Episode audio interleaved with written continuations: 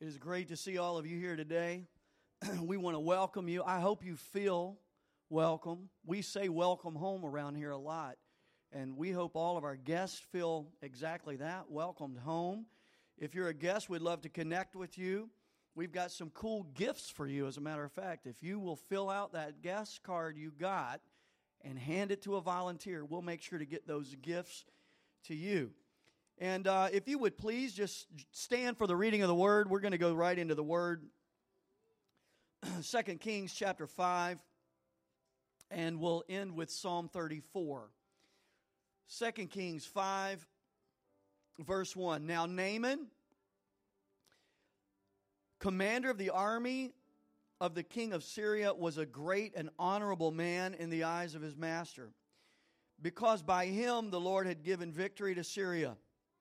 He was also a mighty man of valor, but a leper. And the Syrians had gone out on raids and brought back a captive young girl from the land of Israel. She waited on Naaman's wife. Then she said to her mistress, If only my master were with the prophet who is in Samaria, for he would heal him of his leprosy. And Naaman went and told his master, saying, Thus and thus said the girl who is from the land of Israel. Then the king of Syria said, Go now, I will send a letter to the king of Israel. So he departed and took with him ten talents of silver, six thousand shekels of gold, and ten changes of clothing.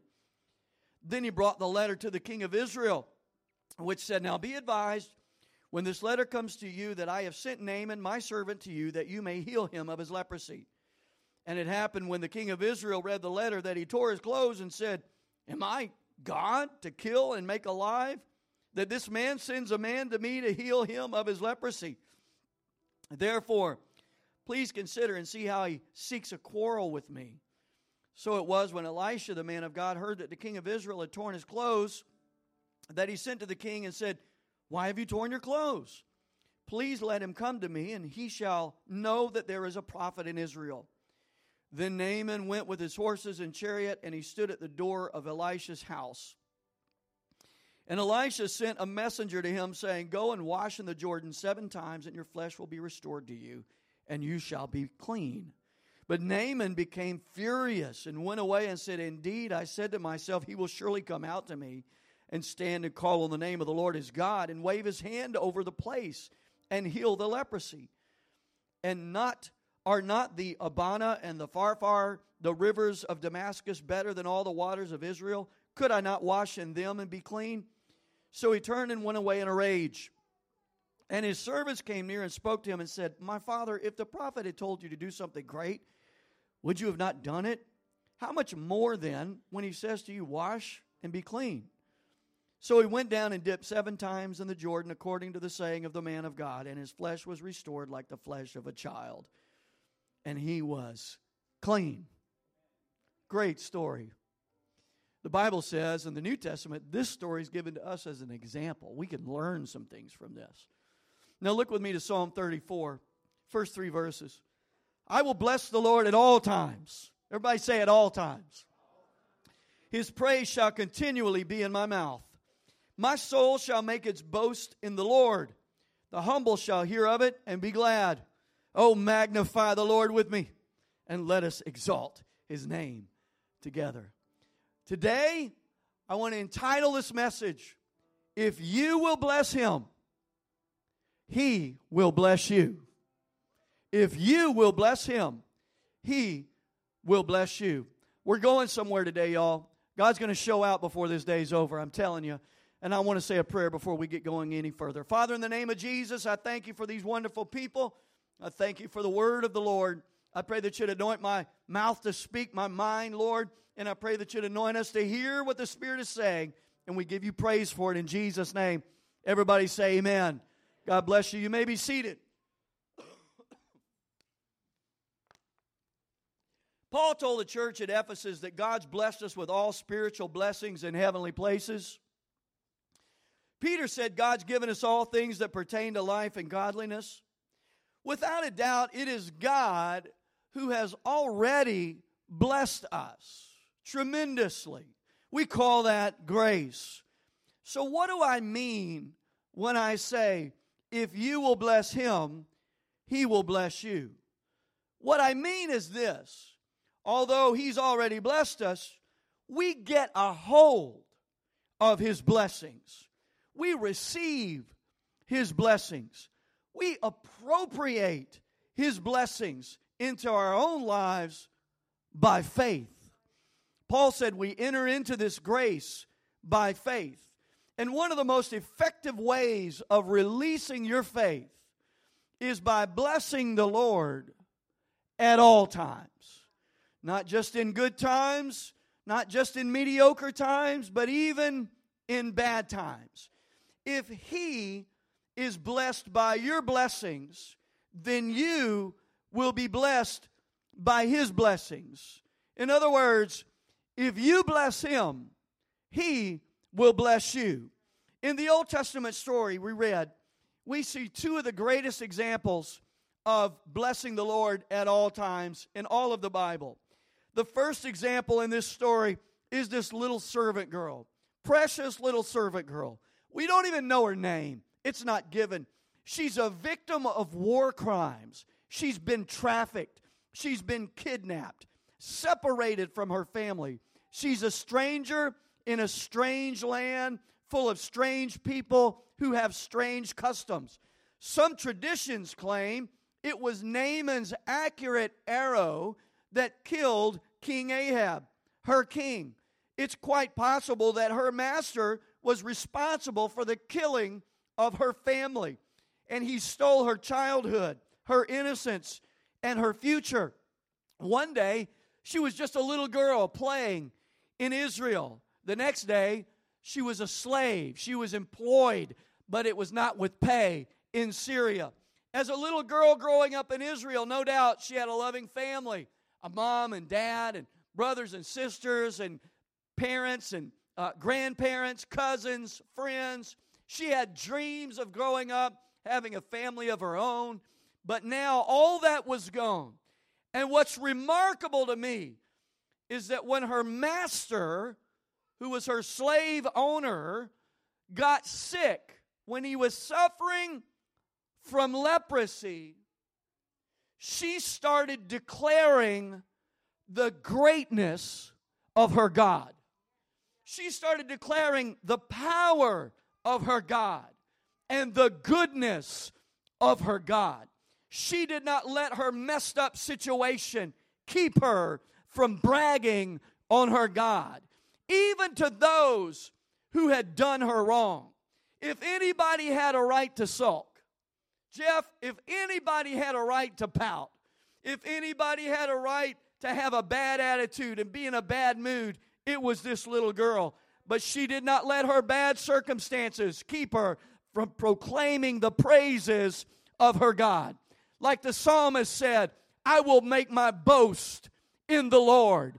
You see, she could not boast about her current situation because she was a hot mess. She couldn't boast about her circumstances at the time, they were not good. But she could brag on the greatness of her God. He had not changed, He was still on the throne. And she told old Mrs. Naaman, she said, Oh, you got to understand the power of my God. Amen. And folks, when the conditions are not ideal and when it seems like you can't go on, I want to encourage you. Get your eyes off yourself and your circumstances and get your eyes on Jesus and begin to declare his greatness and his goodness. Why don't you even tell somebody that doesn't deserve it? He can even help you. Why don't you tell somebody who may have hurt you and done you wrong? God can help you. One of the greatest ways we can bless the Lord is by getting our eyes off of ourselves and getting our eyes on God. Amen. And it's it's so important that we look around and take inventory of other people. It's not just about us. There are other people around us who may be suffering as well. When we get our eyes off ourselves and start trying to connect others to our great God, God has a way of taking care of our needs as well. Check this out. This is faith. Even though her God was a deliverer, she was a slave at the time. I mean, her God obviously, historically, had proven himself to be a deliverer, but she was a slave. But rather than letting that shut her down, she looked around and found a sick man. And she said, He might not have delivered me yet, but He might just heal you right now. you might just walk away with your healing if you'll approach Him. Hey, listen, while you're waiting on your miracle, why don't you focus on helping somebody else get theirs? Amen? While you're struggling with that sickness or with that addiction, while you're wrestling with those bills, or maybe you're struggling through a divorce, why don't you brag on your God about how good He is? Hey, listen, I may be struggling, but my God is on the throne and He'll help you right where you are.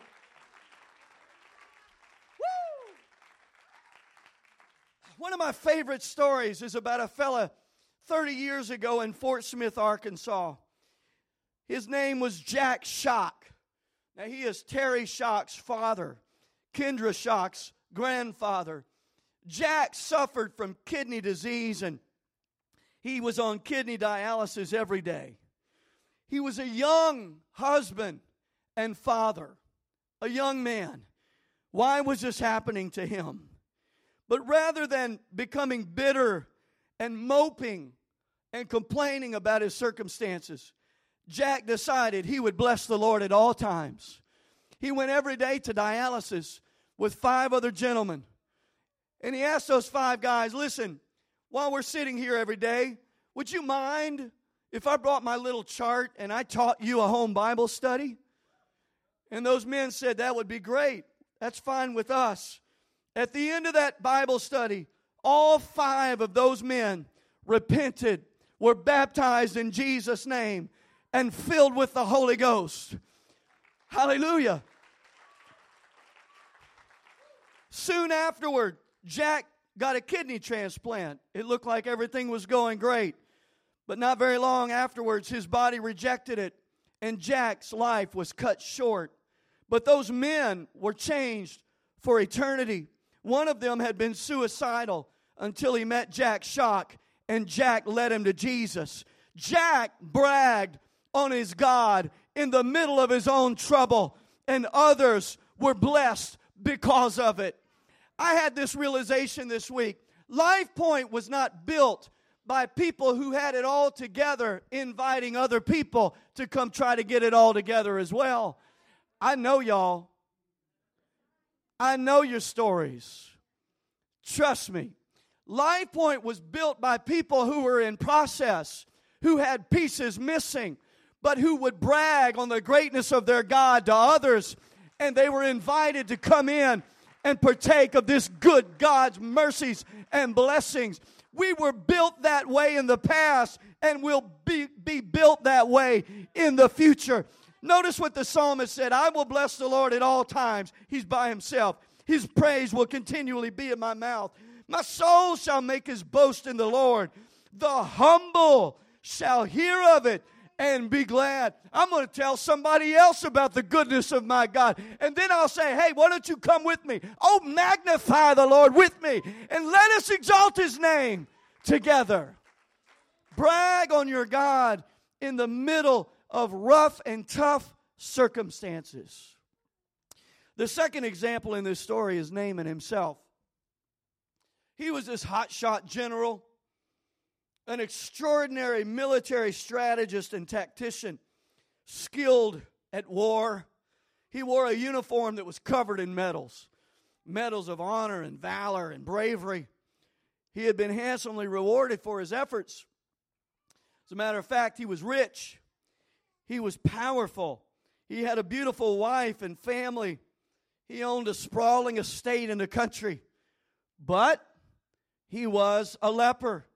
And in those days, leprosy was devastating, an incurable disease that would strip the victim of everything they had. It was Naaman's Achilles heel, his one vulnerability. He was a leper. Now, I've observed as a pastor through the years, we tend to categorize life into two camps. I've got my spiritual life and I've got my natural life. Or my religious life and my secular life. We see church as being separate and apart from the real world.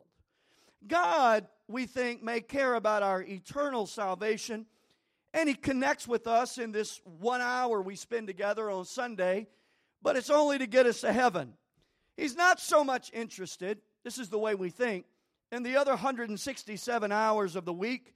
He's not so much interested in our menial needs, you know, like our finances or our health or our relationships or our work. But that's not true. God does care about the rest of the week, and He does care about more than you just getting to heaven. And, and this is not just something we do here to get us to heaven. Nevertheless, so many people live with church being separate from the rest of their life. But often, it's interesting to me, when we have trouble in the natural, we go running to the spiritual. When the heat is on, man, we start seeking for His supernatural help. Ironically, when we have trouble in the real world, we go to that spiritual world and try to merge the two. Do you know what I'm talking about? Are you with me? Isn't this exciting? Well, in our story, Naaman was doing fine without God, not a trouble in the world. We have no record of him ever seeking God. He even killed Israel's king, according to some rabbinical sources. It wasn't until he got physically sick that he was open to a new spiritual reality. It wasn't until he got some trouble cooking in his life in the natural realm that he decided to turn to this God that this young lady had talked to him about. That's just people. But what I love about the Lord, and we see it in our story here, is that when Naaman came to the prophet of God, the Lord did not chastise Naaman for only seeking him when he had a problem in the natural. The Lord did not look to him and say, Nope, sorry, bud. You didn't seek me when things were going good. And now that things have turned south, you've come to me, and I got one thing to say to you you're on your own. I don't want to get involved with you. Rather, God met him right where he was and said, I can help you and I will help you. Let me just encourage somebody today. Don't let the devil lie to you and tell you that God doesn't care about you where you are or because you are not a spiritual powerhouse or have not been in the past that God's not going to help you right now in your struggles. If you're struggling with your health or your relationships or your finances or your job, I'm here to tell you if you will bless Him, He will bless you.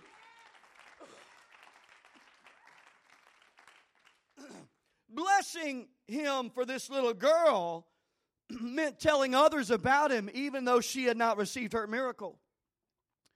Blessing him for Naaman, however, meant doing what the prophet told him to do, even though it did not make sense.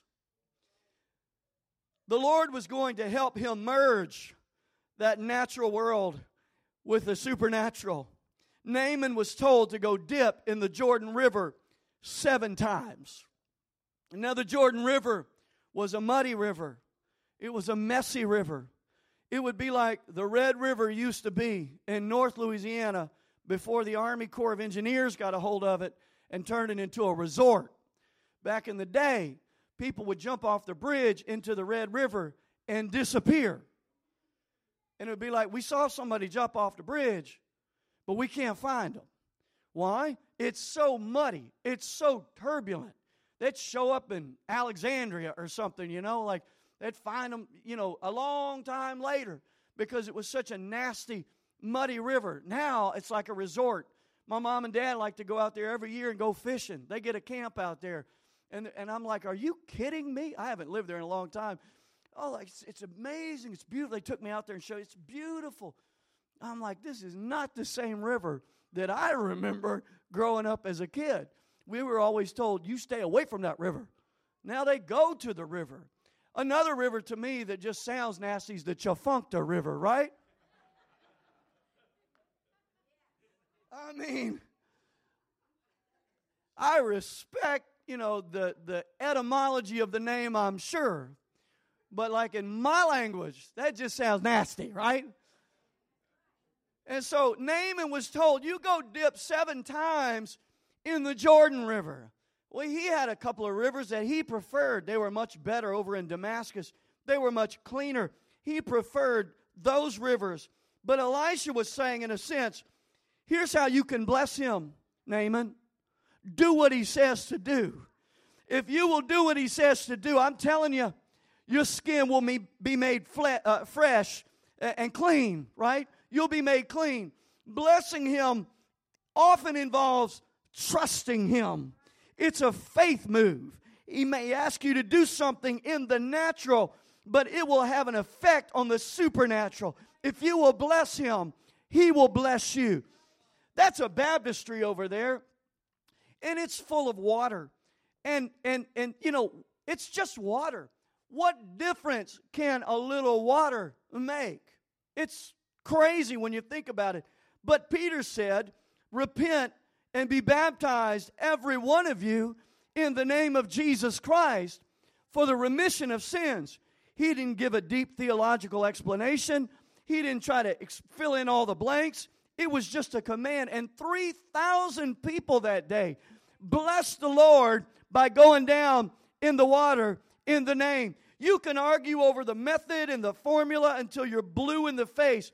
But why not just get baptized in the name of Jesus, that name that's above every name, and be washed clean, washing away your sins?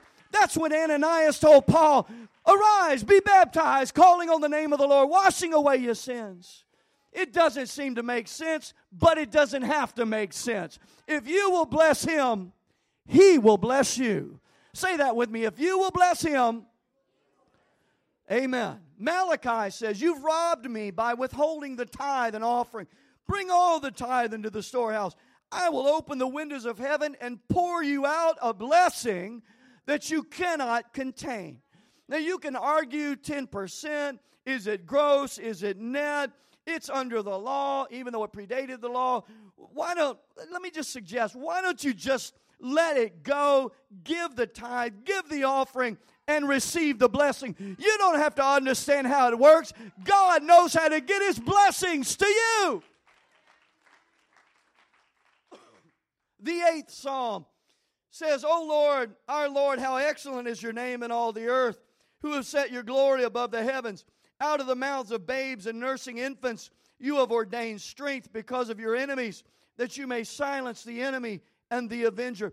Jesus quoted this in Matthew 21 16, and he said, Out of the mouths of babes you have perfected praise. He was in the temple, and here's what was going on the people were praising him, and he was healing them all. If you will bless him, he will bless you. He was healing, they were praising, they were blessing, he was blessing. If you will bless him in spite of your circumstances, he will bless you. If you will bless him by obeying everything he puts in your heart, then he will bless you. If you worship him, even in the bad times, he will get his best blessings to you. He has already blessed us with spiritual blessings in heavenly places. He has already given us all things that pertain to life and godliness. He has already poured out his spirit on all flesh. But if you want to receive those spiritual blessings, if you want to receive those things that pertain to life and godliness, if you want to receive the Holy Spirit, you got to receive it in faith. And no matter what your circumstances may be, brag on your God. No matter what He asks of you, what His requirements may be, do what He says. No matter how you feel about it, bless the Lord at all times. His praise shall continually be in my mouth. If you will bless him, I'm telling you, he has sent me to tell you, he will bless you. He wants to bless you more than you want to bless your own kids. I've already told you, Alexander's leaving. We're mourning about that. Valerie's really mourning about that. It's sad. The youngest, here he goes again. Sad about it. We want to bless our kids. Don't you want to bless your kids? Brendan, don't you want to bless my granddaughter, son? Because I do. You want to bless your kids, but more than you want to bless your kids, He wants to bless you. Your Heavenly Father wants to bless you. You belong to Him. He's got good things, He's got plans for you, plans to prosper you, to give you hope and a future. He wants to get His best to you. He's not withholding any good thing from you. He's got good things for you. If you will bless Him, He will bless you. Well, like, why is He holding back? I'm telling you, it's less about Him holding back and more about us not blessing Him. If you'll bless Him, He will bless you.